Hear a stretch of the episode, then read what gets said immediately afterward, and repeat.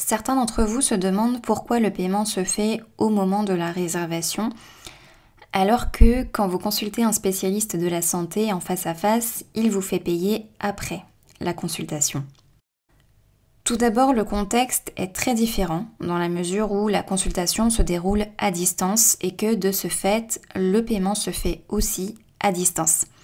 Ensuite, une consultation représente beaucoup de travail pour moi. Je passe beaucoup de temps à analyser votre situation, à essayer de comprendre, à chercher des solutions avec vous, plus le temps que je passe entre chaque consultation pour continuer à réfléchir sur la situation.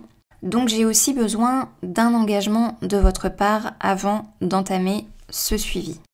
Concernant la confiance, comme je le disais dans le précédent podcast, que ce soit en ligne ou en face à face, personne ne vous garantira à 100% qu'une consultation avec qui que ce soit fonctionnera. Ici, sur mon site, je suis transparente. Je vous dis mon approche, je prends le temps de faire des podcasts que je vous offre et enfin je partage mes pensées et mes principes. Donc vous avez le moyen de me connaître avant de réserver. Donc oui, effectivement, vous devez payer lors de la réservation, mais vous avez déjà de la matière pour vous faire votre opinion sur l'aide potentielle que je peux vous apporter. Et en plus, vous pourrez avoir des informations gratuites de ma part via les podcasts, mon site et les articles que j'écris. Et enfin, euh, mais ça c'est mon avis, c'est bien plus agréable de ne pas avoir à procéder au paiement une fois que la consultation est terminée, que ce soit pour vous ou pour moi.